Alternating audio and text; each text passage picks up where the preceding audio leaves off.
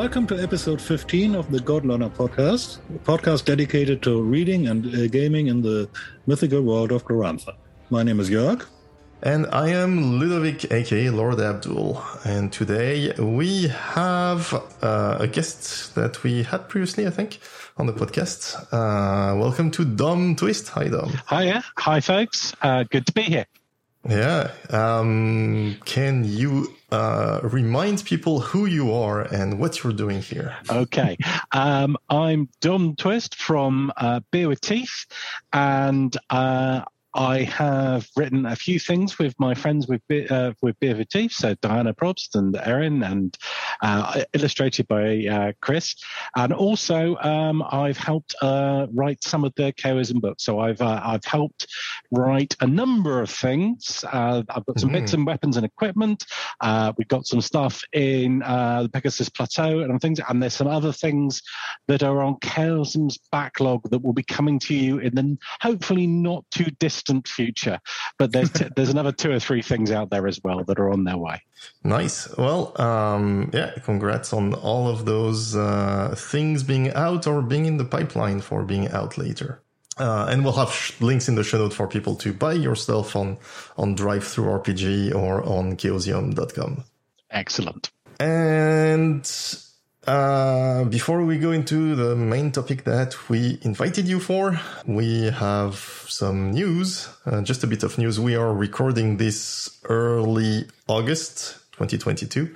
So actually, by the time you listen to this, yeah. uh, a lot of this news will be already very old. So if you want more up to date news, you can subscribe to the newsletter, the Journal of Runic Studies that comes out every week and that compiles everything that happens in the world of Glorantha or in the real world that you could use yeah. in the world of Glorantha. But what kind of important news did we have lately, Jörg?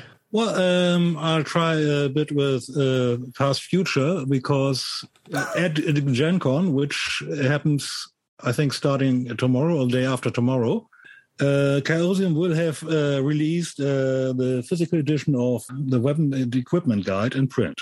Right. So the, the PDF was released like what, December 21? Well, let's ask the author. yes, indeed, December. I think that was it.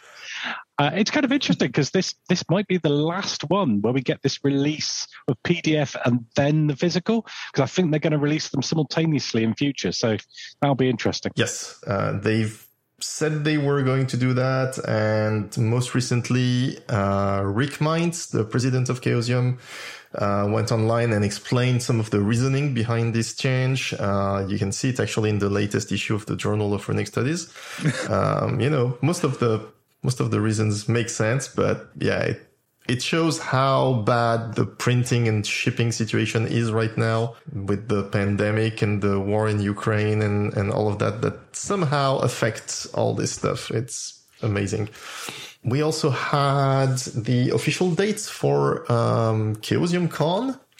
Uh, the tickets are going to go on sale pretty soon. I don't remember when they're going on sale, but by the time the thing is released, they will be uh, probably sold out.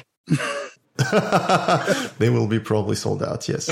Uh, but yeah, Chaosium Con will happen April 13 to 16, 2023, and it will still be in Ann Arbor, Michigan, just like this year. Uh, I was there this year. It was fun. I'll probably try to be there next year.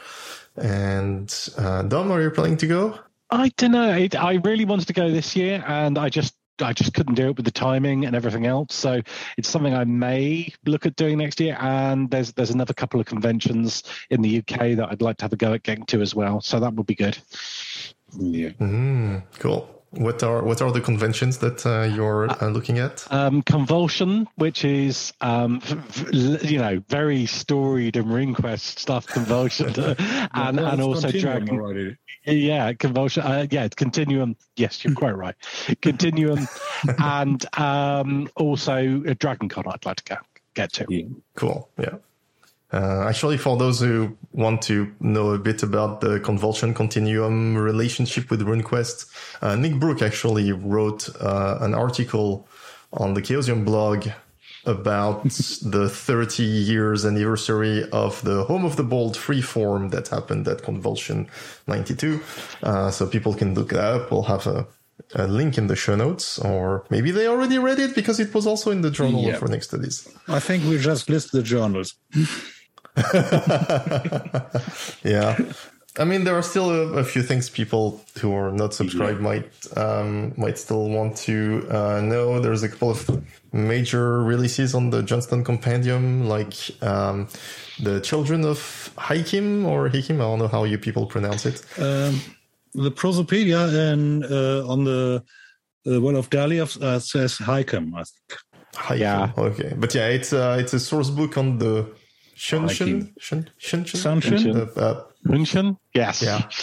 the uh, the the Neolithic animal totem people of Glorantha. Um, so lots of very expensive shape shifting magic that you can never really afford. Well, yeah, Uh, I, I, I've known some some people who've made it work for them. You know, if they focus, um, it's been quite interesting because um, both Chris and Diana from Beer Teeth did some art on did Yeah. some art on that Yes. project. Yeah. Yeah. And Yeah. Uh, Brian, who wrote this, uh, also provided uh, an alternative magic which doesn't turn you into a divine beast, but just into an ordinary beast for much less cost. Oh, Right, interesting. Yeah. yeah. I do I do have Nice. that, but I haven't read it yet. I'll be honest. It's it's in my increasingly um, big pile of stuff I need to read for Glorantha, which is wonderful. Which is wonderful. Having been through, you know, through the nineties and the noughties and I don't know, where there was nothing and um, Yeah. or, or not a lot. This is this is really great that we now have uh, more content out there than than I can easily read or keep up to, Right. and that's brilliant. Mm. Is it great or is it too much though? I think it's pretty good. I mean, I well, Yeah. I mean, if you go and have a look at what's happening on drive through for D and D, or or even even dare I say it, and Nick Mhm. will be around to beat me up, uh, Cthulhu. Some of the quality isn't there. There's too much. The quality Mm-hmm. isn't there. Um, I've seen very little bad quality stuff. In fact, I keep seeing stuff that makes me think, "Oh no, I've got to raise my game again." You know, we've got to do something. got to do something even better. We can't just do what we did last time. It's got to be better this time. Um, and and if we keep if we keep doing that, I, it's amazing quality. It's really good. So you know. Um, no, I'm not going to complain about quantity after after the uh, after the, what we've been through in the past, and um, Yeah. and Well, I was I, I was I was not necessarily talking about the community content, but more about the um, you know the giant guide to Glorantha and source book and all the books and all that for for the newbies and all. I mean, it's a different discussion, but No, that's a, it, I think it's a fair comment. It's um, getting into it is. I think the starter set was really, really good for giving people an accessible way in. Um, Mhm. For what is, you're right. It's a really deep, difficult to access in many ways world, and I think you know now that we've as a community moved away largely from the old sort of you know Celtic Viking tropes, um, it I think it's richer for it, but it isn't. It is hard. It is hard for people to get in, and I think the mm. starter set was a really good place on that. I think um, to see staring up at the shelves at the the massive books that are, uh, I'm- you know, I've got shelves and shelves of this stuff, but uh, I could see the the the guide sta sitting there looming. Um, it's a beautiful thing. it's a beautiful thing, but um, it can put people off, and, and that's a shame because Yeah. they should just dive in. You know, you can yeah, you can swim on the surface of an ocean. You don't need to dive deep. yeah. You'll have to show us your your shelves after the after the episode. But I- I- anyway, I will. um, I will. But yeah, Children of Hykim, a source book for playing uh, animal totem people, and uh, still in the animal. It's a very animal summer. Uh, uh, the first volume of Duckpac was also released Yeah. for all your duck needs. Well, and the second has been announced to be almost ready. So uh, by the time we, we are hearing this, there will be two uh, books uh, from Duckpac out. Cool. There's never enough books about ducks. Uh, it's the joke that never gets old. yeah. Um, and last, I'd like to highlight there was a, a pretty good uh, video that James Coquillat posted on the Chaosium uh, YouTube channel, which is part of his interview series where he, interviews everybody in Chaosium. And so this one was with Jeff Richard, and it was about balance in uh, games. And I put my comments in the uh, latest Journal of Runic Studies. Uh, I've got uh, lots of thoughts about it, but it was still like a, a pretty good video. Um, it's much longer than the other interviews, and I saw it making the rounds on you know online in non RuneQuest communities. So I think it um, it struck a little bit of a chord with uh, a few designers. So it's it's well worth the watch. Mm, yeah, it's a good video. It's a good video. Yeah.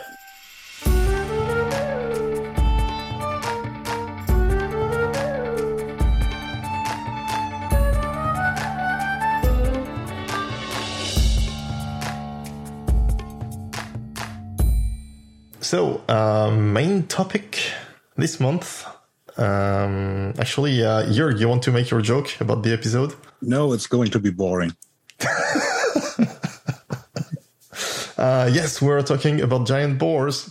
We are talking about the Tusk Riders, one of my favorite people on Glorantha because they're so nasty. And uh, Dom apparently is uh, one of the uh, experts on Tusk Rider self, um, uh, well, not self-nominated, but nominated by uh, by Diana. I think she said, like, ask Dom.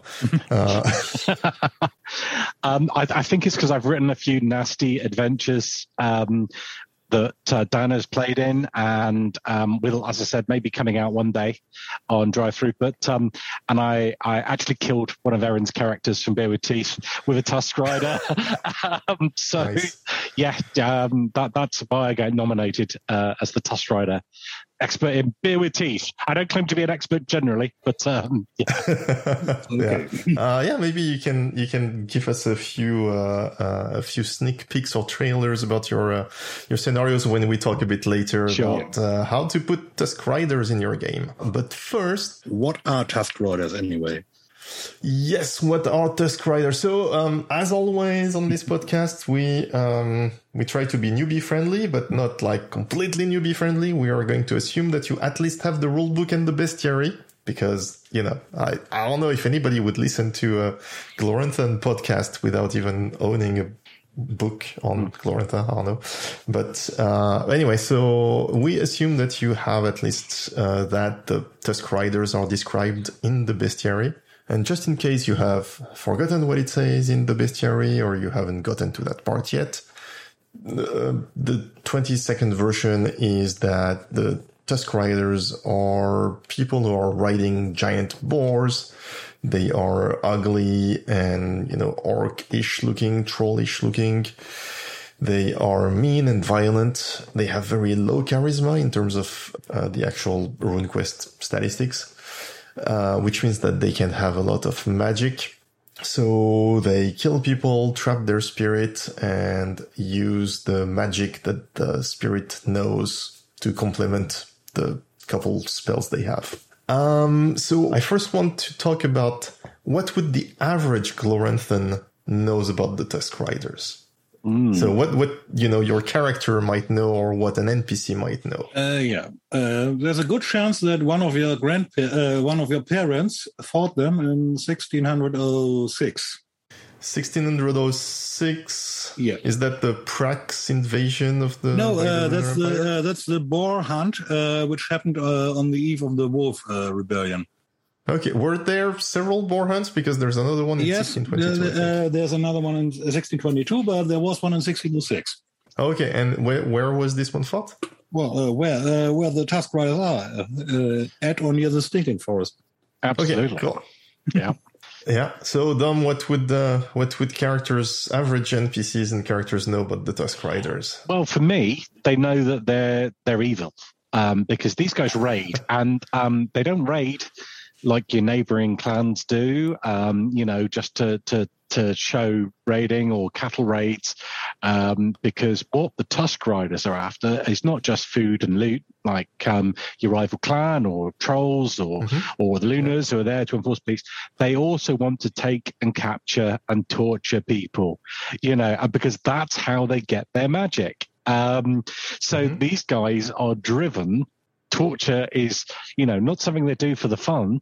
It's something they have to do to get their magic and as part of their religion. So um, these guys are people who live close. They, if you're in Dragon Pass or any of the areas where we normally play um, RuneQuest at the mm-hmm. moment, and they are, are, are you know not just duty bound, they are religiously power bound to come raid, torture, capture, and and take away you know people to to do things with. So these are horrible, horrible things that happen on a very regular basis. So this isn't some you know oh we hate those guys over there. These people are in your face on a regular basis. Hence the boar hunts. Yeah. You know every now and again somebody get bands. They they annoy enough people enough enough that they band together and go raid the stinking forest, which I don't imagine goes too well. But you know that's what happens. mm-hmm. So why are they named Tusk Riders? Uh, well, the boars. They're, they're, they ride these giant boars. So mm-hmm. Tuskers, they've got big tusks. It's it's again a central part of their faith. Each Tusk rider is paired with one of these giant boars. Um, they mm-hmm. are sentient links. So the parallels between um, the Black Horse Cavalry strike me because these are mm. tied in that they have an intelligent demon type mount that tied in. So these, these guys are, uh, you know, they're they're pretty epic cavalry when you look at them and you look at the stats and yes. and everything else. They're pretty epic yeah, cavalry. They're, they're, heavy cavalry, technically. They're yeah. heavy cavalry that can move unimpeded through forests. Now that's interesting. Yeah.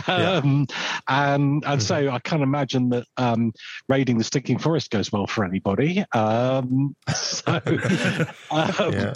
but. I, I see them as a, a, more like you know a stinkier and more evil version of the Hsunchen because you know the the Telmori, for example, they have their companion wolf yep. and and so and so and and so it, like they have their companion Tusker. Well, uh, they, but, uh, they are a lot like Praxians, really, if you live on the Praxian border.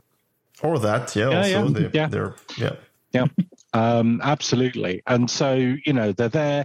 But the thing is, you know, you, the Praxians you can kind of deal with. You can do a deal with the Tusk Riders. You can do a deal with the Lunars. You know, um, sure, mm-hmm. you may, may choose not to, but you trying to do a deal with the Tusk Riders well, you might be able to hire them for a while and you might be able to bribe them to go somewhere else.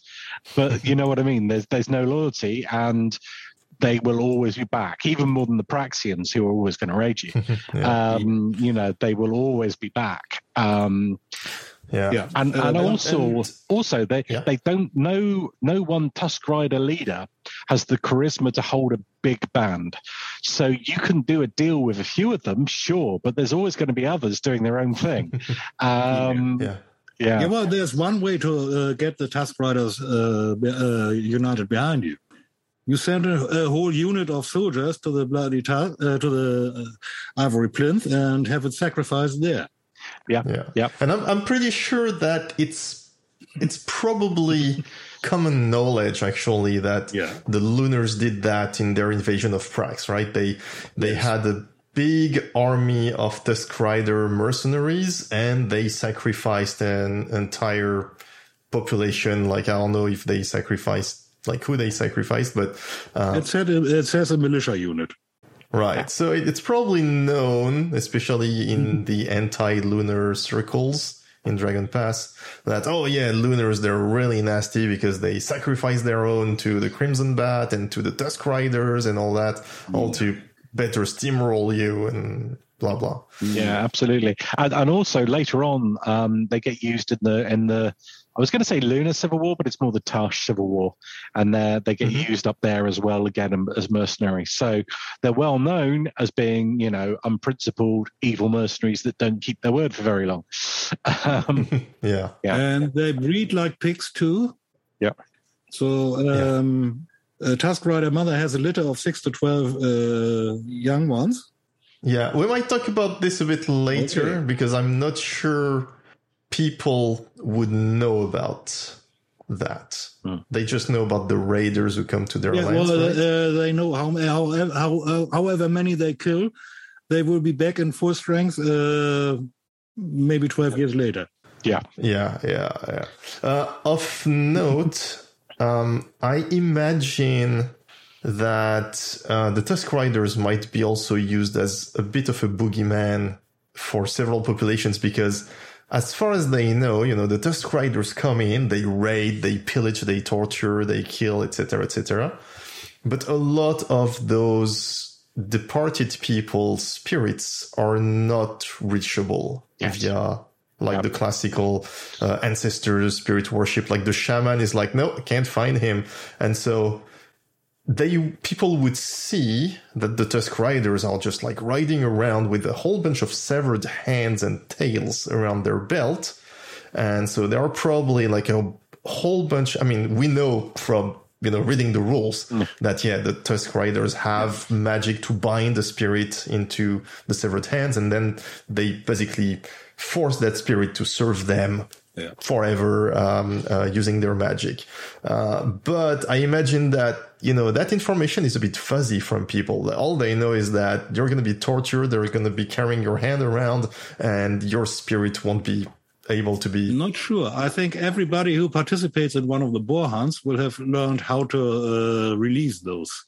Possibly, but I still imagine that this is one of those things where there's a whole bunch of misinformation and urban yeah, course, legends spread everywhere, and so yeah, and, and of course under the the RuneQuest ground role playing Glorantha rules, if you kill the person who does the binding, then that dissolves it. So they're going to know that if you kill a bunch of um, Tusk Riders, then a bunch of spirits are going to get released. You're going to know that because some of them will have popped back up as ancestor worship. Then, so they'll know yeah. that it's you know if your father, grandfather, grandmother gets taken by Tusk Riders, that if you go kill a bunch of Tusk Riders, you might you might release yeah. release them. You know, if you can catch that band and destroy them, you might release them. So, you say, will, whether they know the exact details, probably not. But you know, it's it's well, you know. The good, the good thing about being captured by a Tusk Rider is that Tusk Riders don't have that much of a life expectancy. Yeah. So yes. it's it's just a temporary uh, enslavement, uh, not like uh, becoming a severed head for Thanatar. Yeah, or, or getting yeah, fed to the bat. yeah, but they the the spirits would still be able to um, testify that the tortures that they yes, underwent course. at the hands yeah, of the Tusk Rider was like absolutely horrible. Yeah. Um, because the Tusk Riders have a special skill for that. Yes. yeah. So yeah, the, the, these guys are bad to the bone, um, which is oh, yeah. which is great as a GM. You know, they're great.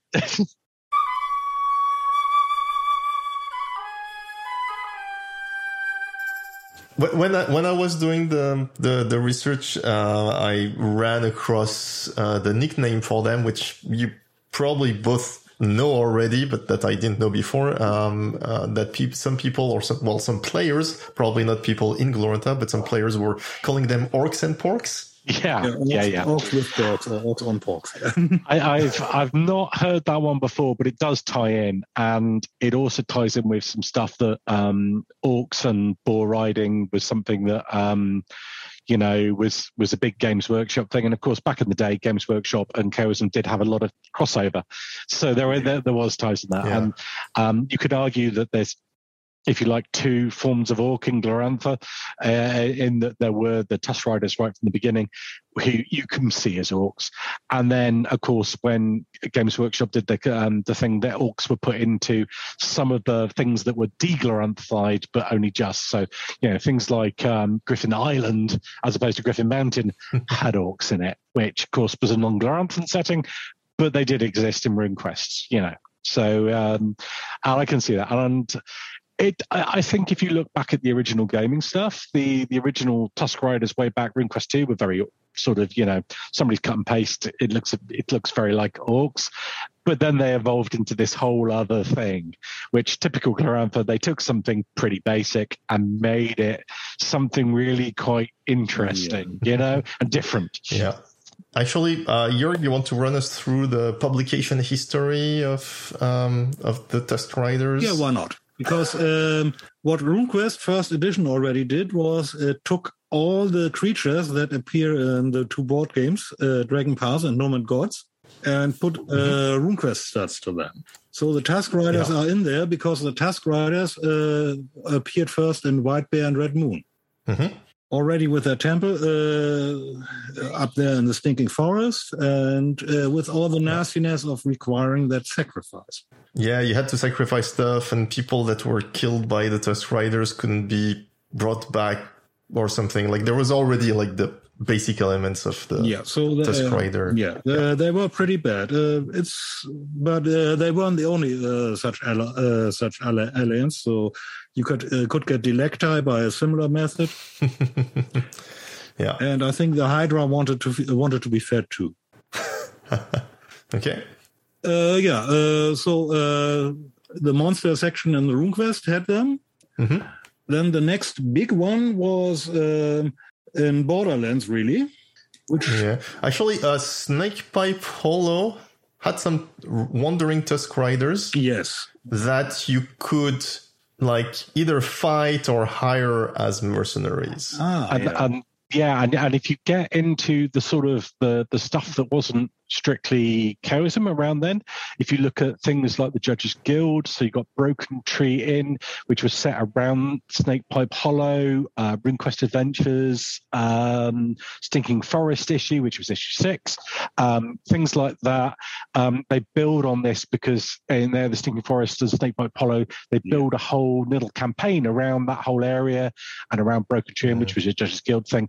And you go through, and uh, there's a lot more where they become a pretty regular bad guy there. So that's that's all good stuff. Cool. But yeah, probably the archetypal Tusk Rider stuff is in Borderlands. Yeah, Yuri. yeah. Uh, well, the Borderlands uh, gave them a full page of description, Mhm. which is more than the guide does, really. yeah, yeah, abso- absolutely. And interestingly, um, for the first time ever, I've just played through Borderlands uh, oh, nice. with uh, with the shaman that I started. That I started my character name up when I joined uh, this this uh, Zoom meeting tonight. Um, we played through Borderlands in uh, one of the Beer with Teeth sessions, playing the old content with Diane GMing it, and that's the first time I've played against Tusk Riders and everything else. So that was that was quite interesting. and of cool. course, how did you uh, how did your shaman do against the Tusk Uh, Riders? pretty good because he's he's a full-on shaman now, um, and of course uh, he's a Daka Fal shaman, and that doesn't you know Tusk Riders don't go well with him because of the whole. So yeah, that was um, we did pretty well against them actually. We um, so it was it was good fun playing against them as well. But yeah, um, one thing about the Tusk Rider publication history is that there are only four, four or five original text uh, passages which have been reused over and over again. Yeah, So, yeah, that's true. so you Yeah, find the, uh, the find you find the exact text from White Bear and Red Moon in the guide. You find the exact text from Wyrms Footnotes uh, number three, which uh, was uh, released in, already in 1977, also in the Mhm. guide. Yeah, And you find the baddies from Borderlands in the Pavis book for Hero Quest. yeah, yeah. No, there's a there's a lot of uh, copy paste happening. So um, if you if you have only a couple of those publications, you probably have most of what we know. Although there's a couple of small differences. Yeah. differences. So what you have in the bestiary is uh, quite similar to what you have had in Elder Secrets, which is the second long uh, long description of them. And I'm holding up my copy now. yeah. yeah. What what I find interesting is that uh, among all those bits of text that have been copied around, there is that poem, uh, which we'll definitely talk about when we go into the the deep lore stuff yeah, uh, and the you know the secrets of the Tusk Riders and and and all that. Uh, I don't know why that poem keeps being copy pasted all around. I don't know if somebody is very proud of this poem or if uh, if it's just like no, there's I don't know. there's just too too many uh, unexplained uh, terms in there in there which nobody had the time to work out. I suspect it's a Right. Greg poem. I suspect it's a Greg it is, poem, yes. and and therefore and therefore nobody who's um, you know people people know that Greg didn't hold things sacred. He was quite happy of disagreeing with himself on a regular basis. Oh yes, Um, yeah, which which is good, which is great. You know, um, if we didn't have that, we'd be you know we'd be in the same situation that D and D got to with Gygax, and Co, where they just didn't want to change anything, and things were, were things were um, stifled. Um, but I think because it because it still fits and because it is so there is there's so little. I don't think it's that people are going to throw that out because it's such a useful useful thing. Um, And that that poem is in the RuneQuest bestiary, so even people who just have the latest edition, they still have that yeah, poem. and it's, it's uh, in the guide there. too. yeah. Yeah. another important source, which doesn't really say much about the Tusk Riders, is Trollpak. Trollpak? Yeah. Trollpak, yeah. Yeah, uh, hmm. which uh, plays big on the rumored uh, half troll origin of them. Mm-hmm. Yep. Yeah. But then the half troll uh, mentioned was already in uh, White Bear and Red Moon, so it's very old. Yeah, it's a bit it's a bit aware, and that that's you know we'll get into that very shortly. But that's also what's fun about the Tusk Riders is that there's lots of rumors and nobody really knows where they came from. And so. then we get some well, Trollpak gives us uh, some uh, moment of history when the Tusk Riders fought the trolls in the, uh, during the Inhuman occupation. Mm-hmm. We see more about that in King of Sartar. Mm-hmm. Yep. And even more of that in uh, the Smoking Ruins. Right. Which yeah, there is. isn't that much of a spoiler because uh, the name comes from that myth or from that story. yeah. Uh, later on, we learned a li- little bit more about the humans, uh, which started the whole thing. Yeah. So, just to wrap it up, of course, the probably the the first encounter that people will have with Tusk Riders, at least those who play the new edition, is going to be in defending Apple Lane in the Game Master pack. Uh, yeah. It's the pretty much the first scenario where um, the small uh, village of Apple Lane is uh, about to be attacked by Tusk Riders. So there. Yeah. Um, and they don't come all the way from stink from the stinking forest either. They are living uh, rather close by. Yeah, and I mean, like the Tusk Riders, they they're a bit everywhere. Yes. So they don't they don't necessarily all live in the stinking forest. There's a whole bunch of them just wandering around randomly. Uh, they raid and pillage and camp anywhere, so you can you can drop them on unsuspecting players anytime, which I'm sure Dom did on occasion. Absolutely, absolutely. they're they're great. Just if you need a random bad guy and what's great about them is if you're if you're a bunch of heroes or want to be heroes, or you know you're looking after your clan or whatever else, you can't ignore Tusk Riders on your turf. You can't because you know yeah. they will come and torture and pillage, and and if they've already done that, then you need to go free those spirits. Um, yeah. So you've got to hunt them down. You can't leave them be, you know, and you can't yeah. buy them off um, easily, easily. Well, I mean, you, you can buy them off, but you have to give other people to be sacrificed yeah. and tortured. Well, you can. So. well, uh, well, usually, usually, you have some neighbors you uh, would willingly give over. Yeah, so they're they're great for introducing drama and causing conflict, which is always great, you know. Yeah. And and there's other things as well that you can do with them, which are which are really interesting.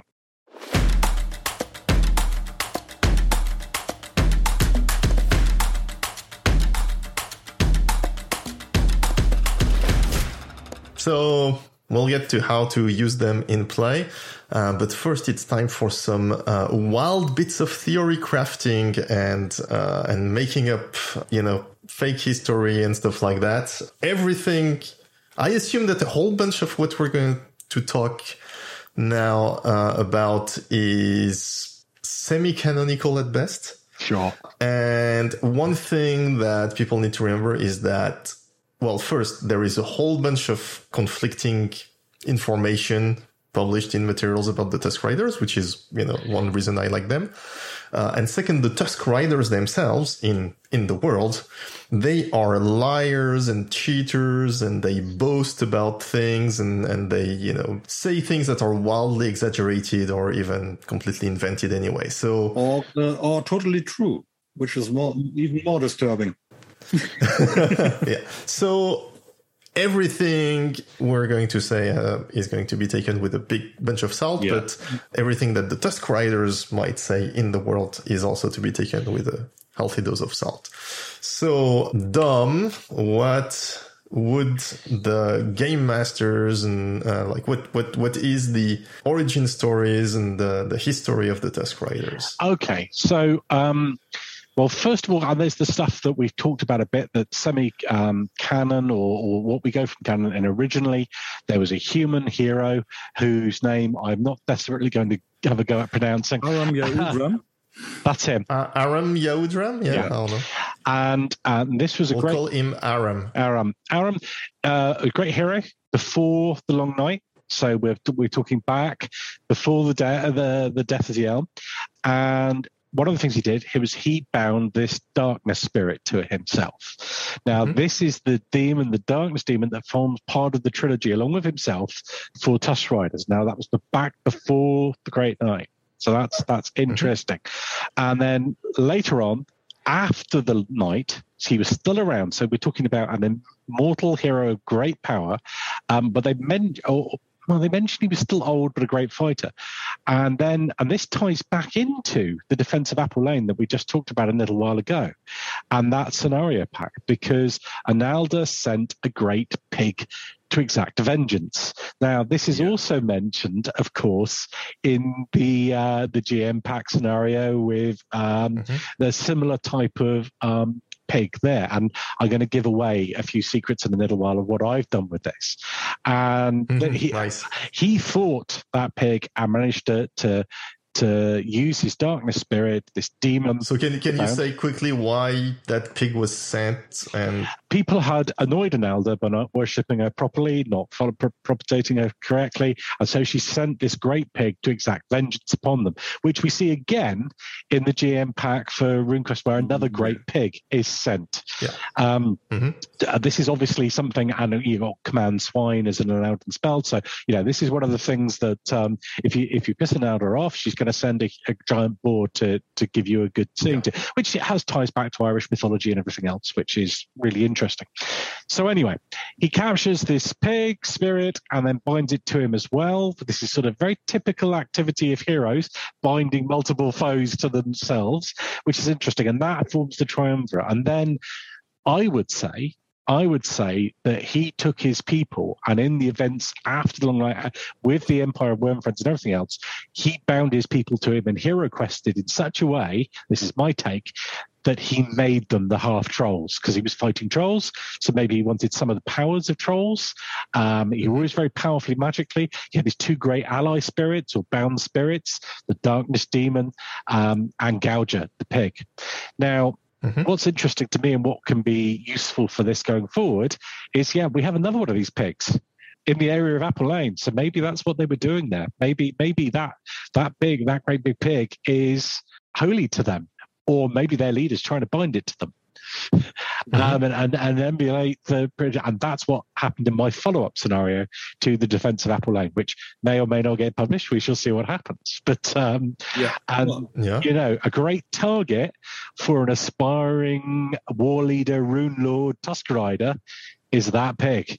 you know? Yes. yes. Uh, so okay, yeah.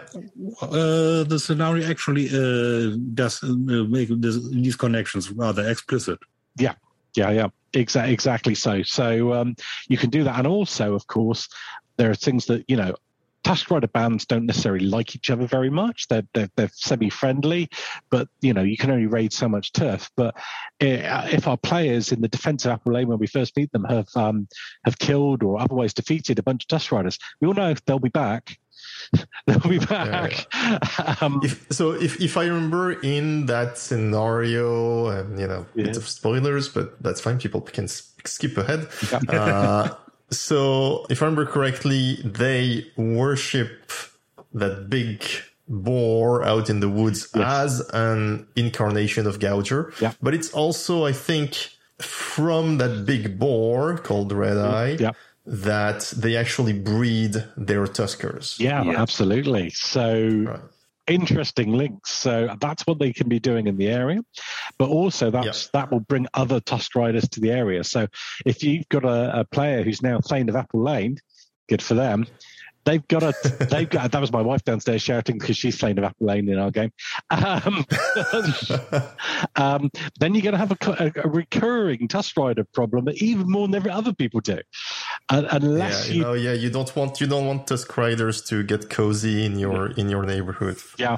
Um, yeah. So you know that's something that's going to happen, um, and it's a really interesting thing to play with and, and, do with those things. So yeah, and you've got these, it, you know, you've got a typical hero questing, powerful, uh, now immortal style lord. Now they've ascended, much like Sartar did. So you know, you can see this is just to the north of Sartar. You've got mm-hmm. another um, immortal um, apotheosed evil being right there in the stinking forest who's Right. who, who's Yeah. built a faith on raiding. So they're gonna be coming for you. No, no, no, no, no, no, no. Now, now you're bad mouthing good old Aram uh, very badly because good old Aram was the human representative on the World Council of Friends. He was one of the peace bringers at the dawn. He's a good guy. Hmm. Did he end up that way? Elector was a good guy one day. Yeah. So how about I'm going to explain my half-assed theory behind the Tusk Riders, uh, because it's probably also straightforward, and then we'll let um, Jörg explain his uh, his theory, with which will probably require many more questions and explanations because I know he went into some deep lore stuff. Uh, so indeed, there is this hero Aram Yaudram who came from the god time, like he was a hero in the in in the god time, but he was still alive at the dawn, so he actually became uh, mortal because Yeah. he died eventually. Um, so as far as I can tell, he had a bunch of people with him called the Aramites because from his name Aram, uh, and they were living in some place called Paratinkor Bell, as per some weird old broken council maps in the guide. Um, so it was like their settlement, which is located where the ivory plinth is right now in the stinking forest. Only back then it was probably like a nice forest and a nice Orlanthi um, village. Um, about 400 people at the dawn, uh, it says in the guide. So the way I see it, he is there and he is um, a hero. He helped his people survive the great darkness by uh, binding this unnamed darkness demon. And so they worship him and they worship Orlanth and, and all that and everything is all good. He represents the humans on the Unity uh, Council of the First Age. So, you know, they're, uh, they're pretty well regarded uh, at the time, I imagine. Then a bit later during the First Council, so early in the First Age, um, there is indeed this whole thing about like some people who uh, disrespected the earth. They started growing complacent and they stopped worshipping Ernalda correctly, apparently in some way or another. So she sends this big gouger uh, boar, and like Dom said, uh, Aram just uh, gets rid of him. Uh, interestingly enough, it sounds to me like he tricked that giant boar gouger using the darkness spirit, but lost the darkness spirit at that time. The darkness spirit disappeared into a void of chaos, it, it says. Uh, again, you know, maybe it's bullshit, maybe it's true. Uh, but there is a couple of sources that say that the darkness spirit got killed or sucked into a, a, void of chaos. So, yeah, something to put aside. Where Gouger died, he took his big tusks and put the tusks on uh, there in the ground, uh, which is where the tusks are still there in the ivory plinth uh, to this day. This gave them magic to tame the boars in Dragon Pass. And so the Aramites, which I imagine were just like, you know, Orlanthi people who um, were not very good at um, doing agriculture, apparently, because Ernalda got pissed off. So now they figure, and that's again my theory, they figure that, well, you know, instead of being uh, farmers, because they're apparently not very good at it, they're going to start riding those boars, like uh, uh, breeding them and riding them. And they become, I imagine, some sort of semi nomadic uh, tribe that rides boars around Dragon Pass and and and starts going on, you know, being mercenaries and all that. But at that time, they're still good people, more or less. You know, they're they're still like humans who ride boars and. Um, and they are, um, you know, descendants of this big hero that is still probably uh, well regarded at the time. But uh, Aram dies at the end of the first council. Second council is probably when they start spreading as as this semi-nomadic uh, mercenary tribe. Uh, and they try to uh, worship Aram, who is now an ancestor. The darkness spirit, however, is hard to get to, and so they talk to the um, uh, um, eventually they talk to the Empire of the Wyrms Friends about um, you know getting back that darkness spirit that disappeared. And this is where my wild theory happens: is that um, some crazy sorcerer from the Empire of the Wyrms Friend said like, "Oh yeah, but you know you need to better be one with darkness stuff in order to get back your ancestor darkness spirit. So let's do some crossbreeding program. Uh, and I imagine, you know, some sort of mad scientists, um, you know, Yeah. uh, uh, sci-fi stuff with, you know, many experimentation If, rooms. if, if I may, Yeah. for an, uh, for a little moment, we know that uh, some some of that stuff uh, went on in the Yep. EUF, EWF. there are rumors that it happened. No, no, uh, there's remake Arela, Yeah. the place which Oh, uh, right, which yes. made uh, the centaurs, the minotaurs, the satyrs. Uh, Name your beast. So ye- yes, we, we know that they did weird crossbreeding pro, um, uh, uh, Yeah, not, not just We're not crossbreeding. sure They built chimeras. They took parts Yeah. of one thing and parts of another thing and put them Yeah, together. they, they did DNA splicing. yeah, Dr. Moreau. Um, Yeah. exactly. Yeah, yeah. And and so this is where I imagine they did it. And but then it went wrong because you know that's always what happens in the movie where you have the you know the big mad scientist laboratory financed by the army uh, by the US army and all that. It goes wrong. And the you know the 12 subjects that were in the in the experimentation rooms uh probably you know uh, escaped or or turned evil or whatever, and that turned into like the legends of the Tusk Riders that they had 12, uh, 12 kings or something, and and and an emperor on top. You know, I imagine some sort of um, you know Akira type thing where they all had numbers in the in the in the in the scientific rooms and it's just like oh number one and number two. Number one is super powerful. Um and eventually yeah they escaped the um the dragon betrayal happened at the end of the emperor dragon friends and they started trying to clean up all those bad experiments but they didn't kill all the tusk riders. And uh, the Skrider survived, and now the Ivory Plinth is just like they basically all of their old rites about sacrificing to the earth to appease the earth and and um, and tame the boars basically got corrupted by all this, and um, probably at some point they started sacrificing people instead of just pouring wine, and and it went all bad. So that's that's my theory of how it happened. Well, Dom, what's your take on that?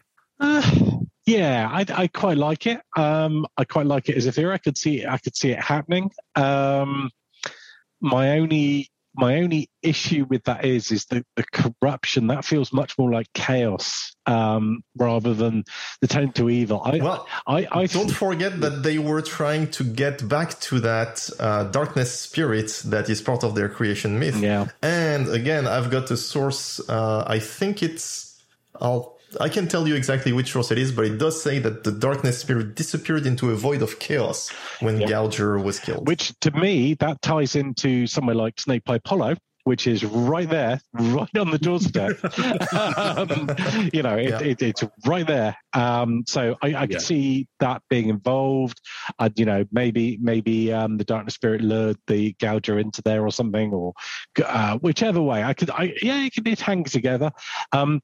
I'll be honest, I don't dive deeply into that. So what I'm I'm more concerned about is using them as imminent bad guys. But yeah, that plot's there. And the thing is, and this is uh, it's one of those great Gloranthan things, isn't it? Is yeah, sure, we know the Emperor of the Wyrms Friends did do splicing like that and and create things like Minotaurs or Satyrs. But also, Minotaurs and Satyrs were also created other ways as well, and so so um, all things can be true. So this things Yeah. could absolutely have happened, and absolutely it could have been hero questing for powers against trolls, and it could have been something else, and it could have been something else, and Yeah. all those things could be true. Mhm. You know, and that's and and again, like all of those deep bits of deep lore Yeah. are basically useless as as long as you don't put them in a game. Yeah.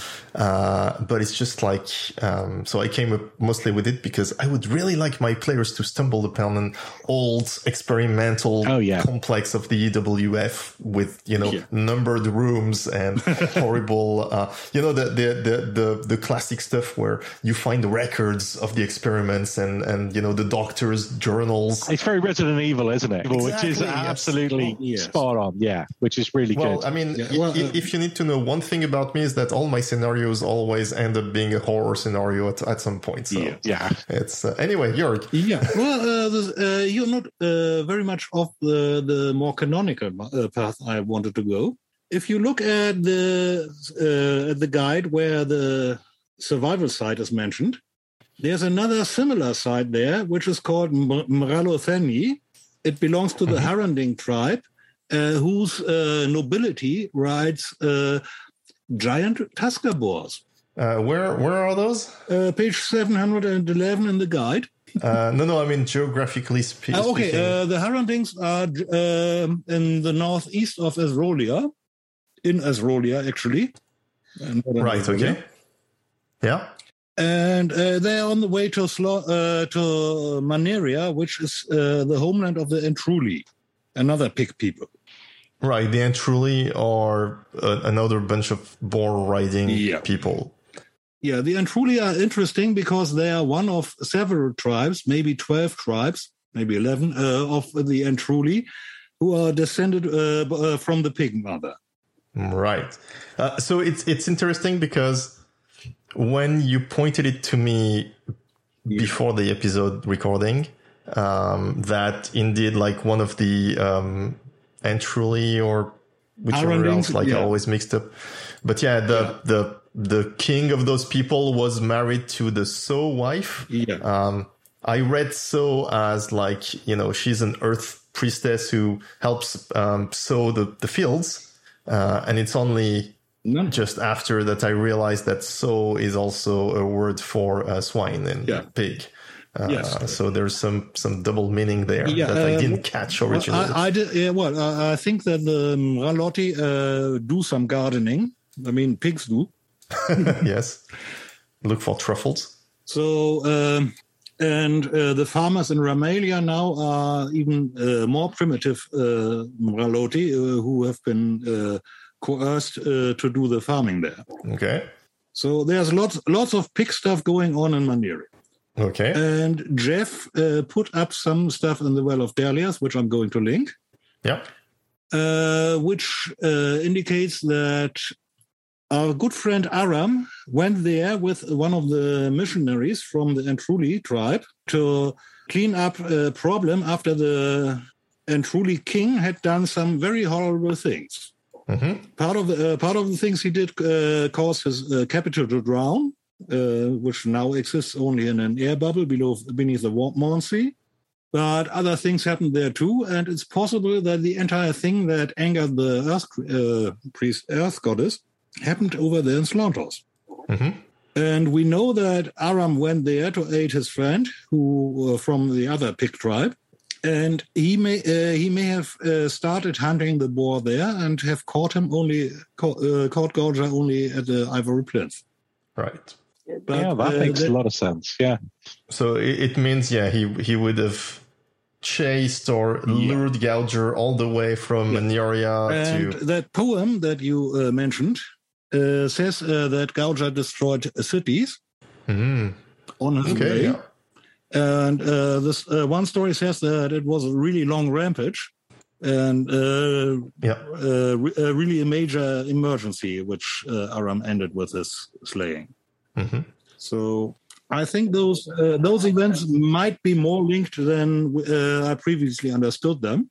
Yeah, it, it would make sense that Aram, uh, you know, failing to catch Gouger, figured that he would make a trap where the Aramites are because he knows the ground, so he he, he knows he knows there and he can set up a trap. The one thing uh, that I'm uh, I'm having trouble with is the timing, because um, Yeah, if if we assume that the nobility of the pig people uh, rode these Tusker boars, then the people who followed uh, Aram would have been only of the nobility of this tribe. So naturally, uh, they don't know anything about agriculture, They know about hunting. They know about killing people. Sure. What's the problem? Yeah, no, uh, yeah. The problem is uh, that these people wouldn't uh, wouldn't be able to do any kind of agriculture, or so so they have to become hunters and raiders once they settle down at the uh, their place. Okay. So it's it's a bit uh, it's a bit similar to the Agimori, uh, to the man and half who left Pamaltela, not to farm and garden, but uh, to hunt chaos. Hmm. It's the same story again. Okay. Yeah. Only in this case, they hunted that big pig, caught it, and uh, profited from that. cool. And they weren't uh, they weren't that evil yet. They were feared in combat. Yeah. Um, we have uh, three names of uh, Tusk Rider leaders or uh, War Rider leaders. We have uh, a king uh, of them uh, at the Battle of Night and Day, where they form the center of the Orlanthi contingent. Mhm. And that guy is called Old Swine Deza. A bit on the nose, but yeah. Yeah, so that's around uh, 378, I think. Okay. Uh, then we have uh, the big Empire of Wyrmsfriend hero in the Machine Wars, who's a really nasty guy uh, named Varankol the Mangler. Okay. And he already had tusks. Uh, he uh, rode a tusker, of course. He had uh, two nasty axes, uh, which he had named. And people uh, prefer to be uh, killed by those axes rather than be caught by him. Mm. Mm. So at that point, they've already turned to the bad things. Yes, but at the same time, they are the elite uh, defense force for the EWF. They're fighting the God Learners at all fronts. hmm uh, in Ralios, in uh, Maniria, uh, at the at the Clanking City. So they are really uh, well uh, the bad superheroes. Mm. Well, and we have a third name. Uh, that's when they turn really bad, and that's Karastant Half Troll. Yeah. And he's the leader of the well, uh, the texts say the giant uh, boar riding trolls of the uh, of the Rockwood Mountains. hmm And I have a theory that that might actually be the case that uh, he started out as a troll, but he is a distant descendant of Harand Bordik because Harand had to give one son up to a troll ally. And Okay. Harand was was one of the kings of Uh, the. he was he was one of the guys at the Arrow Mount uh, story, Yeah. Right. which I uh, which I will link to as well. Yeah, you'll have to put all the references so people can follow. I said it was deep lore bullshit. yeah. uh, but uh, my idea is that this son of the boar guy was adopted as a troll, had children who lived up there, and who somehow inherited the boar riding. hmm So uh, that's how we get these boar riding trolls up there. And then we get the uh, inhuman occupation, and all the people, all the humans in the Dragon Pass are exterminated or forced to flee. So in in this story, because like you know, I'm always trying to figure out how you could use that in a game, because again, it's not very useful otherwise. Uh, because in this story, it sounds like basically the trolls let the Tusk Riders happen because they they received this human who started having kids among them and effectively creating this this half troll tribe. So they, you know, they might spread the rumors that it was the EWF who created them or whatever, but deep down they know that they let it happen. It happened on their turf, and now they have like maybe some of them have this desire to fix the mistake. I, I do think I do think that they adopted the sort of human uh, boar riders under this half crawl and uh, pulled a similar stunt to uh, Ironhoof, who later adopted the pure horse folk of uh, Prax as the grazers. Yeah. I mean, to, to, to me, and this is an interesting one, is that we know that the Tusk, Riders have magic to convert people into a Tusk Rider, and we know they fought the trolls. So I think they, it, it, you know, it doesn't work just on humans. I think they, they, you know, they they can convert trolls. So, and I've certainly made use of that in my games. So you can, does. So you know, just because you're you're used to expecting sort of what you're expecting for Tusk Riders as being the average. No, they might have converted other stuff as well. You could have trolls. You know, what do you want to think about? Um, you know, a cave troll Tusk Rider. Do you want to think about, um, you know, other things that might have happened? And yeah. Tusk Riders have an ability to um, transform other things, and you know, it's very much. Um, by torturing people and breaking them and then bringing them back as Tusk Riders. I mean, you know, the vast majority end up being fed to the pigs. But um, some get transferred, so they could have anything. And also their ability, um, and this will come into it a bit when we talk about how you can use them. Um, they have the ability to have all kinds of different magics because it all depends on who they've been fighting and who they've beaten and who they've maybe transformed into allies. And that can be really interesting. Yeah, yeah, yeah, yeah. And about three years ago, there was an interesting thread on uh, uh, basicroleplaying.org, mm-hmm. which uh, talked about Tusk Rider uh, adoption. And oh, okay. Uh, one of the things uh, the rules say is uh, that on occasion, the Tusk Riders will allow one of their captives to try and become one of them by facing a, t- a Tusker boar empty handed. Exactly. Yeah, so exactly the, the initiation for non-tusk riders is that you have to subdue a tusker barehanded, but that most of the time they do it as a joke just to see somebody get mauled uh, by. But on the other on the other hand, if you really succeed and now you have a uh, have a tusk, uh, tusker mount of your own, aren't you a tusk rider already? I think so. I suppose, yeah. I say yeah. so. And I say that that transforms you, which we know was used in the, the Dragon Pass computer game. And yeah. I've used a similar theme where somebody manages to beat one and then they start turning. And, you know, is that an issue? Then the Tusk Riders want the back. And then do your local people want them? Very well explored in the Dragon Pass game, which I know isn't, um, that's a different, older period but um, that's like a that's like um, a good story. Alternative history, Glorantha, great story, and it's a great storyline. So, so, so you mean like somebody who acquires a Tusker and yeah. then becomes a Tusk Rider killer um, person, like turns against the, Tusk, the uh, no, no, no. Well, yes, they can do that or they can go the other route of being they're being persecuted to start drive them to evil. Is you know, is that what happened to the Tusk Riders? Were they, you know, yeah. were they persecuted because they became other? They became this other thing. You yeah. know, they were half right. troll, half Tusk Rider. They had tusks.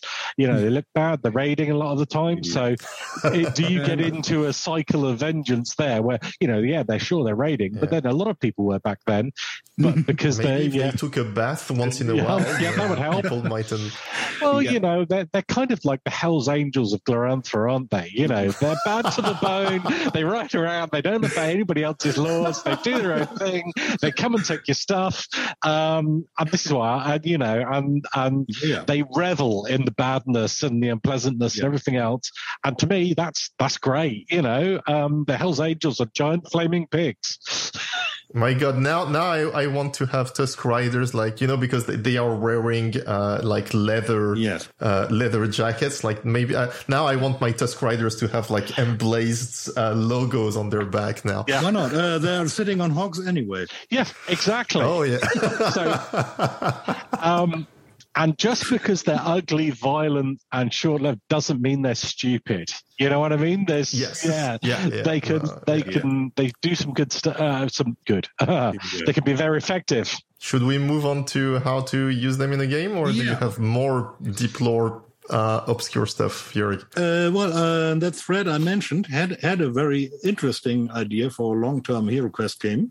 Yeah, which was to try and reform the uh, Tusk Riders to uh, come back to the nicer human form. Oh, interesting.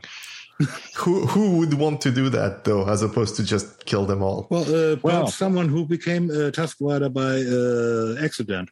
Mm, okay, sure. Or, yeah. or if you know, if you're facing if you're facing a Tusk Rider army in the field, hey, why not? You know, you know.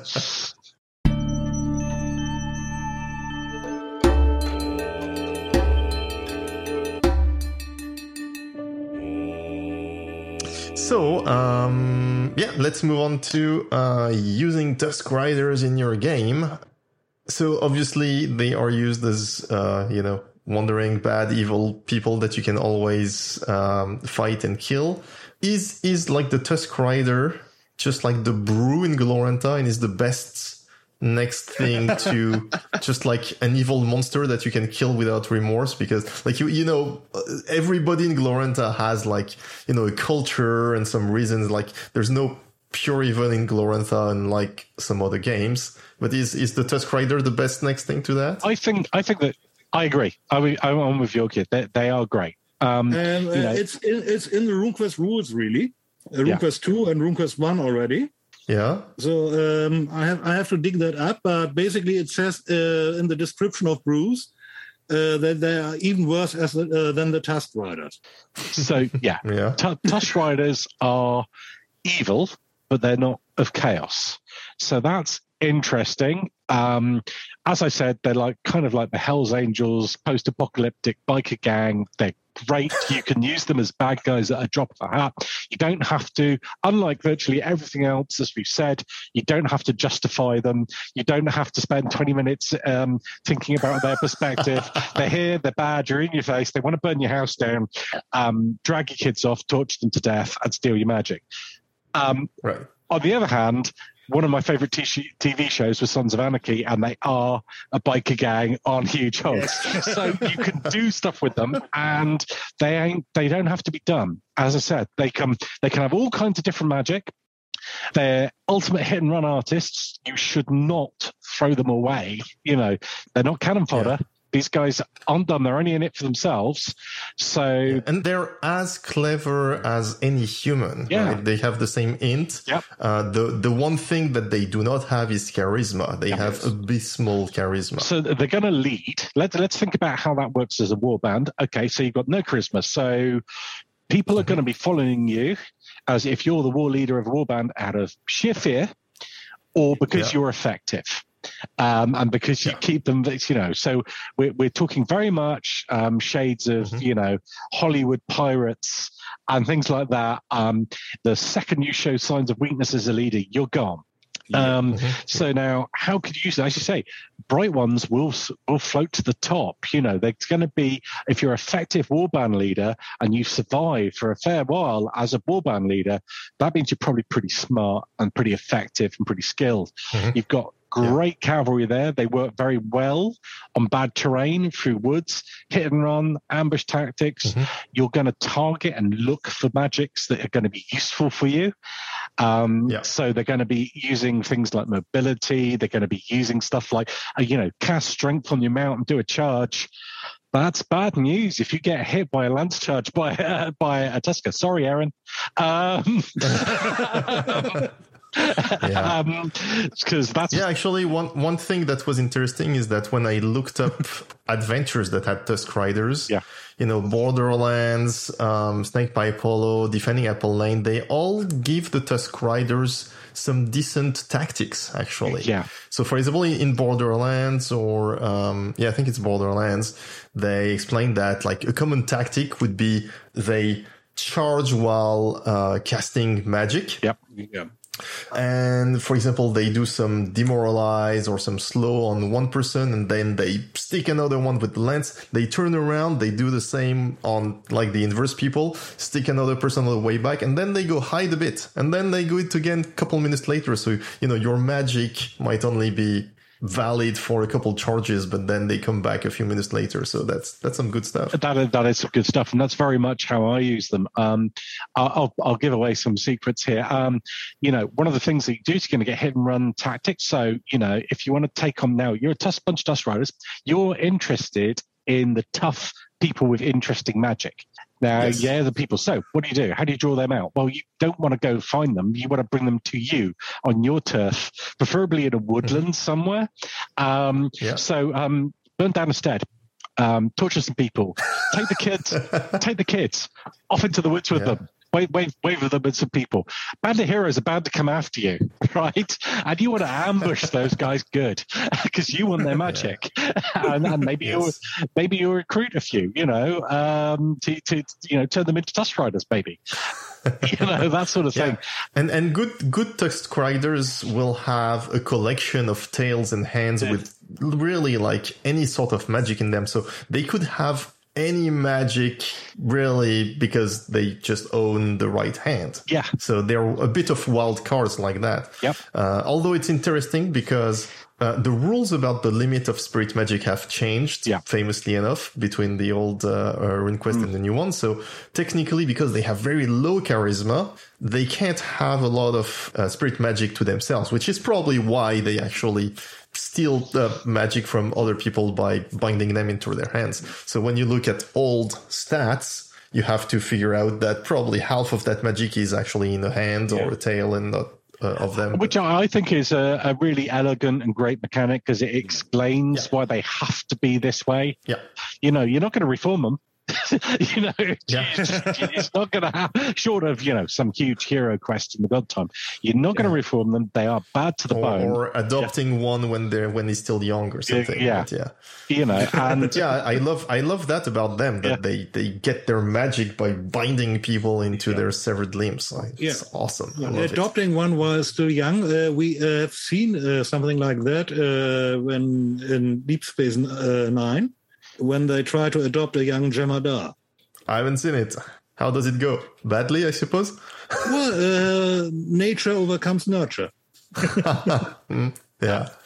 Uh, but anyway, um, yeah, Dom, you have uh, other tactics and, and stuff to Yep. share. they're incredibly mobile in forests thanks to those um, pigs, which are, are, you know, so Yeah. use hit and run tactics in there. As you said, um, you know, they, they know how long magic lasts. Um, everyone does. So, you know, show up, make a big throw, piss off, wait till the magic's gone. That works really well for them. Hit, hit you again. It, it works well for them because, uh, if I remember correctly, when your magic comes out of your MP, so if you have to cast the same spell three times because they're waiting three times to charge you again two minutes later, their magic actually comes from both them and their severed hands and all that. So they, on average, have more MPs to throw at the battle Yes. than you. Yeah, and remember that their their Tusker is also a bound thing, so they can use some of that um, potentially, and also they're going to. Um, these guys will be Trample you. Trump, uh, yeah, which you know, but let's face it, it's it's big damage, Yes. and you know you've got uh, a strength uh, mobi- mobile uh, mobile cast Tusker, potentially with damage boosting spells cast on it by them. You know they go for a knockback, knock you down, crunch, crunch, crunch. Yeah. There's all kinds of things there that can happen that are really bad, especially if they start focusing their attacks. Um, Yeah. And there's no reason why they shouldn't. These guys aren't dumb. So, you know, it's like we're going for them. Also, you know, they are going to be working at stuff. thing I've used is lassos and stuff like that. And you get dragged off by a giant Mhm. pig into the woods. It's not good. it's not good. Nice. um, Yeah. About the charge, like the the uh, charging attacks and all Yeah. that.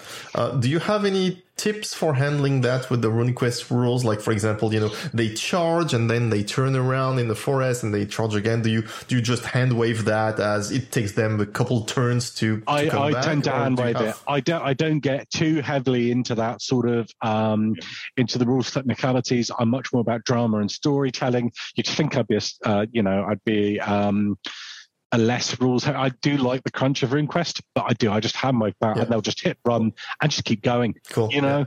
So Yeah, people yeah, may yeah. get a shot of them on the way back, on the way out, but that depends on what people are using. They are they're quite vulnerable to missile weapons.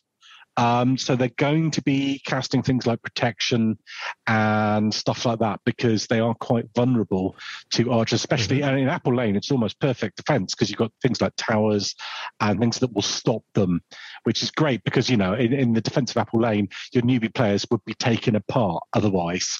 Um, and that's a very RuneQuest thing is to adjust the tactics rather than to adjust the balance of the monsters. Tip of the hat to Jeff. Yes. You know, you- Yeah, actually, you- I had. Um, Yeah. you, you know, I was running a uh, a kids campaign, and Yeah. I had them actually encounter some Tusk Riders. Uh, but not only I made them dumb, yeah. I also made them like they basically stumbled upon the remains of a Tusk Rider raid the day after. Yeah. Uh, uh, well, just like a, a few hours after, actually. And so I also had it that the Tusk Rider had spent most of their magic. Yeah. And so that's how the kids somehow survived and even managed to uh, land a few blows is because the Tusk Rider, like those Tusk Rider were dumb yeah. and they were out of most magic. So you can also uh, uh adjust yeah. with that. Yeah, you see now one of the things that I did in in my um, campaign and we have various threads of campaign in Beer with Teeth, and that for a while I was ru- running one in parallel to main game, and characters cross back and forth and did things like that.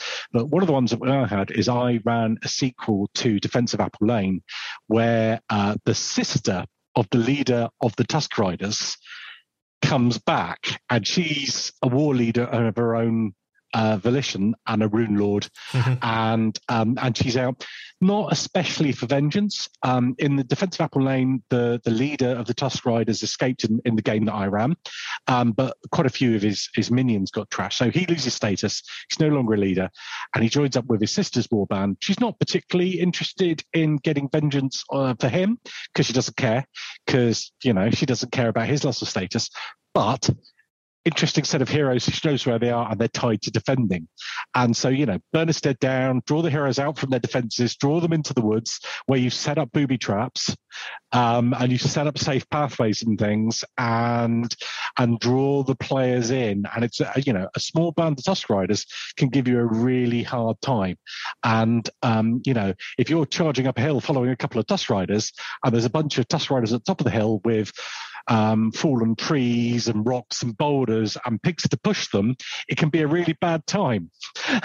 um, you know, if you're coming up a hill and there's just Riders throwing javelins down at you and there's boulders coming down at you, that's a bad time. And then you get to the top and they've all disappeared. They've all legged it. You pull, you pull your magics up, you charge in.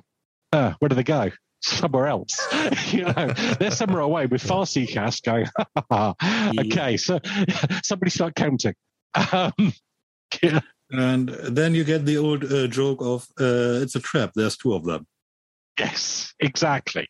Um, and as my players found out who were pretty powerful players, um, you can still get one shotted by a Tusk Tusk Rider or their mount fairly easily. Yeah. I mean, it's RuneQuest. You can always get one shotted yeah. by anything. Yeah, but you know, you you take a, a trample to the head, and that's you know, it's. Uh, um, you take a trample anywhere, and that's it. Yeah, that's that's it. So, um, they're they're they're bad news. Um, so you know, it's a really good bag to use, and they and they, you know, players can often underestimate them, and that's always good. That's always good fun. yes.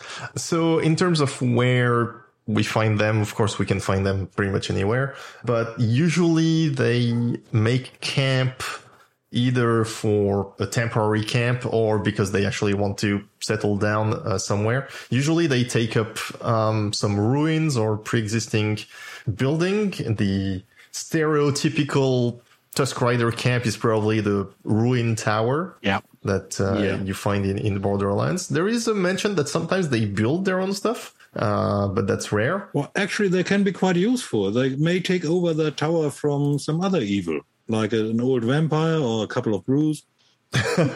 well, although sometimes they just make friends with whatever is there and they just divide the tower in two. Uh, there is one scenario where there's that. I suppose like a, a, simple adventure is also Tusk Riders are setting up in the old ruins of, uh, yeah. they might even like raid a farm, like an isolated stead. Yep. Uh, just to get rid of the people there and yeah. settle down there. Oh, get so, rid of them and kidnap them and torture them, and you know. So at that point, you know your players have got a motive, especially if they if they're you know, let's face it, we're going to have a lot of fans of Apple Lane that are going to be defending their turf around that area out there in the wild, which is you know thanks to that one scenario. And then Tusk Riders can be a recurring bad guy, and yeah. um, the way yeah. the original Apple Lane stuff very much had a Wild West theme. Now I don't want to encourage that too much because we're you know we're we're into this Bronze Age thing, but there is the the archetype that um, if you're a Tusk Rider warband leader and you want to make a name for yourself, well, you know, if you could raise Apple Lane, that would be, you know, and especially yeah. if this keeps happening, then you know you can get the the, the old yeah. gunfighter syndrome that um the Thane of Apple Lane is like, sir, yeah. Tusk Rider's on the horizon. Yeah. What again? Well, know, if, if, like... if, we're talking if we're talking about standard boons, how would you square off Hippogriff Riders against Tusk Riders? Yeah, now that's an interesting point. Um, uh, Slow's a good one. Thrown nets You know, they ain't dumb. Um, and into the woods, into the woods with you, you know, and then you've got your flying hippogriffs. Yeah, okay, but there's there's tusk riders in the woods. How do you you know you you've got to go in after them? Um, yeah, they're most comfortable in the forest, so yeah, the your hippogriffs and are not going to be of very much use there unless you carpet bomb the forest with fire. Um, well, it's interesting. If you go to the stinking forest, then there's a lot of weird stuff that's going on there with fights between uh, trolls, um, elves, dwarves, the stinking forest. There's a lot of spider activity in those areas and things. So you've got all kinds of interesting things there, um, and it's the sticky river and things like that. So you know, if if you get too far into there with your hippogriffs, you're going to get gummed up, uh, and that's something that tusk riders would take advantage of, and would know about, and would lead you into.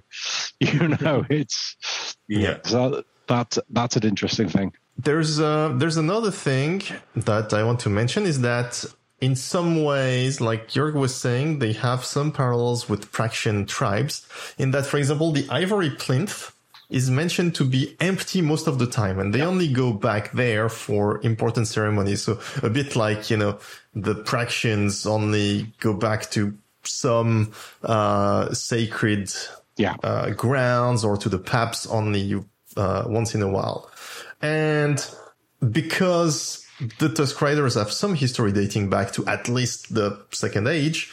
They might have a bunch of other temples lying around. Yep. And so, um, you know what happens when you realize that uh, that weird thing that is in the forest next door is actually a very old temple shrine to the cult of the uh, Bloody Tusk. And some Tusk Riders who raided your farm recently realized that, and now they're coming back in force because yeah, that's a that's a nice shrine they can use. Yep. Um, yep. So yeah. Ludo, it, it, can be easier than that. You just take the broken tower. Yeah. It's an earth temple, and the uh, Tusk Riders are earth cultists. It's true to some degree, yeah. they would be yeah. perfectly fine allying uh, a certain de- uh, deity there. Yeah, it's a, it's a tower. They love towers, as we said. So, yeah, so yeah. Um, you can reuse that uh, location easily without having to do much and have it as a Tusk Rider base. I already liked a lot the broken tower scenario, so you're just making it even better. Um, I, I, almost drowned three times in succession. You know, it was just bouncing off the floor in the broken tower. Um, yeah, uh, which which which ties into the whole trap nature thing that I was talking about. But um, yes, it's um, it's one of those things, isn't it? They're bad guys, and once once they set up camp, they're going to be building traps, taking advantage of ruins, raiding your area. Mm-hmm. They're just they're like you know they're they're it's like yeah it's like having a, a a bad biker gang moving down the road. It's it's not good news. There is nothing good about this. I mean, you can also have some Tusk Riders that are slightly less bad, but still bad. Like, you know, they can still ask for protection money. Yep. Uh, they can still capture people and ransom them back if they don't seem to have interesting magic or whatever. So you, you could still get somebody back. As, as I said, it, it's like having a Hells Angels biker gang moving down the road. they, they aren't necessarily just going to be doing torture and kill, but they're also going to be doing smuggling and doing other things, yeah. hiring out as mercenaries, generally up to no good, you know, and it's just it's just it's just the um it's just the pigs having fun, you know. um, yeah, yeah, yeah. Okay. Do we have anything else on using Tusk Riders in games? Uh, I think the element we talked about in the, that they are bound or they gain power by torture that's the interesting dilemma that you can have is that um, say you get raided and they've you know before you've even got there they've taken prisoners and dragged them off and that forces players i find that players in RuneQuest as with cthulhu and a lot of d100 um, you know a lot of BRP based games can be quite cautious. And they'll be like okay let's not go and face the big bad just yet. Let's do x let's do y let's let's power up. No no this forces your hand or it leaves you with a really interesting moral dilemma or make you look bad in front of your people. And also there's that dilemma of, you know, um, of what happens if they catch capture players. And then even if you're not going to torture your players on camera, which you, you may not want to do um, for perfectly good reasons, there is that threat and drama. And, you know, it really um, can introduce that element of horror and risk into a game where um, RuneQuest being quite a, a fantasy based game can be a bit missing.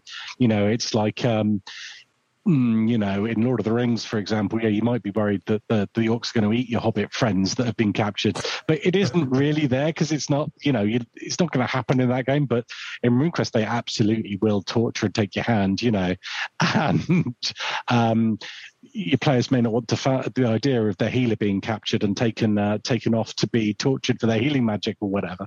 No, um, no, for the sleep spell. Yeah, for the sleep spell, you know.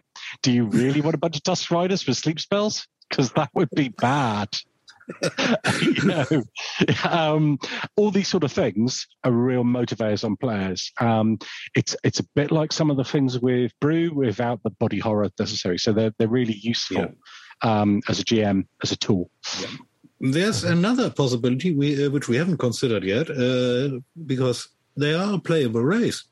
Yeah, absolutely. So they are a playable race. Um, Would you play them though? Uh, depends on the scenario and the campaign, but yes, in an Argrath campaign, I might play one. I'd be interested in. It's an interesting way. If if you go into a full cult of the bloody tusk, you know it can be fun playing bad guys. Um, we know that. My cat's just around. Um, it can be fun playing bad guys, but if you if you're getting into players that are obliged to torture other people, that becomes a bit problematic for a lot of players. Yes. Um, yeah. And that's something that, you know, you want to think about whether you want to go that way. But, you know, it's not it's not something that other you know game systems haven't dealt with. I mean, you know, Vampire was incredibly popular, and let's face it, you were you were feeding on people. So, yeah. Yeah. although arguably Vampire is indeed about controlling the beast inside, the Tusk Riders don't show any signs of wanting to to avoid their uh, psychopathic tendencies. Uh, as far as I can tell, they love it. I mean, one their passions. When you look their passions in the bestiary, uh, what is it? I think it is uh, love causing pain and hate anything. yeah, and and so you know, um, as I said, I've mentioned Sons of Anarchy already tonight, which is basically Hamlet writ large. Could you run a campaign based off being a warband? Yes, you could. You'd have to do it quite cautiously in my mind. Otherwise, yeah. it, it could become just unpleasant. You know what I mean? It could just become a really nasty thing. But done with the right brush, yeah, sure, why not? And on the other hand, if your players are captured by the Tusk Riders, what kind of interesting stuff can you do? Like we already talked about, you know, they're thrown in a pit with a Tusker and they have to fight it barehanded, and then interesting things happen if they win. Yeah. Um, what what else or what what happens? Yeah, uh, well, uh, they probably will do that in a sanctified area, so you can't be eye out of that. Yeah.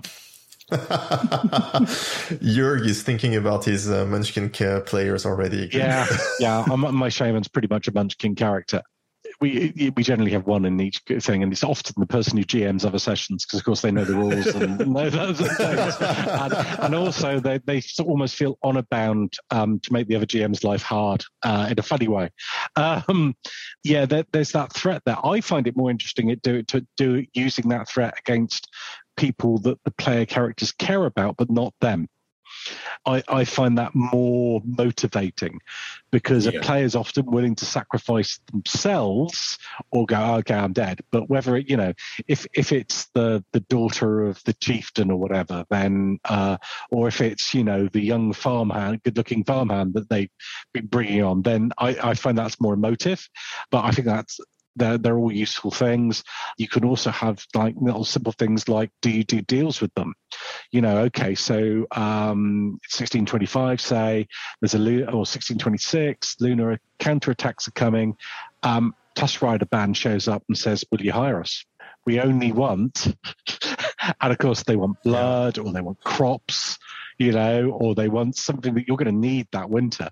And there's dilemma: do you deal with these these you know, possibly have been raiding you for the last two or three seasons, but now they're offering to fight for you for the right price. Do you take them up? Will they betray you? When yeah. will they betray and, you? And there and there's some something interesting um, to me in the sense that you know you've you've been fighting those Tusk Riders for the past few seasons or years. But now you've got a bigger problem, you know, for example, the Lunars yeah. counter attacking. Are you going to, you know, possibly uh, betray some of your principles by saying, okay, yeah, no, we're going to hire up the Tusk Riders and, Yeah. and give them a bunch of our lunar prisoners to torture and look the other way. But we, you know, we need the, we need the manpower. One of the one of the little gems I dropped into um, Defenders of Apple Lane, uh, and this I'd modified for my campaign, is they had newly minted Tarsh Lunar coins on them.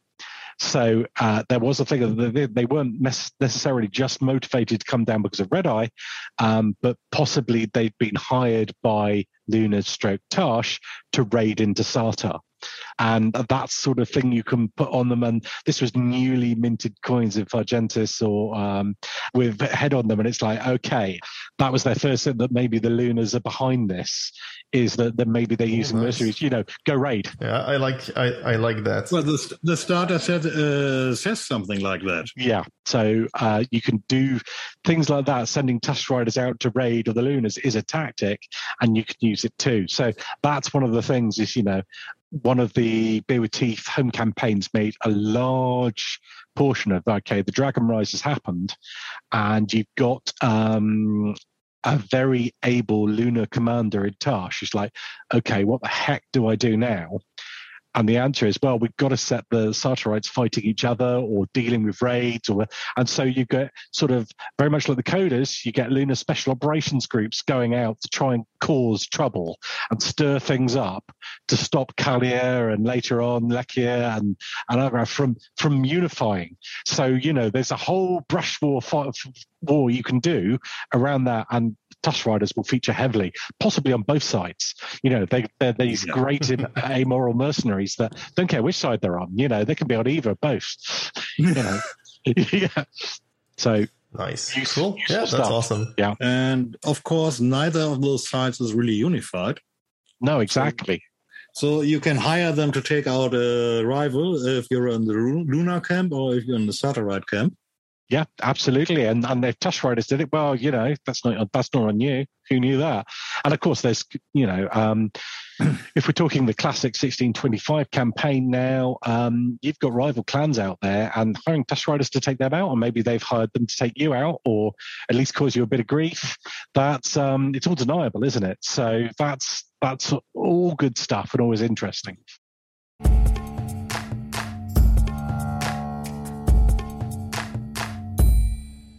Okay, we are running out of time. So I think we've bored people enough now.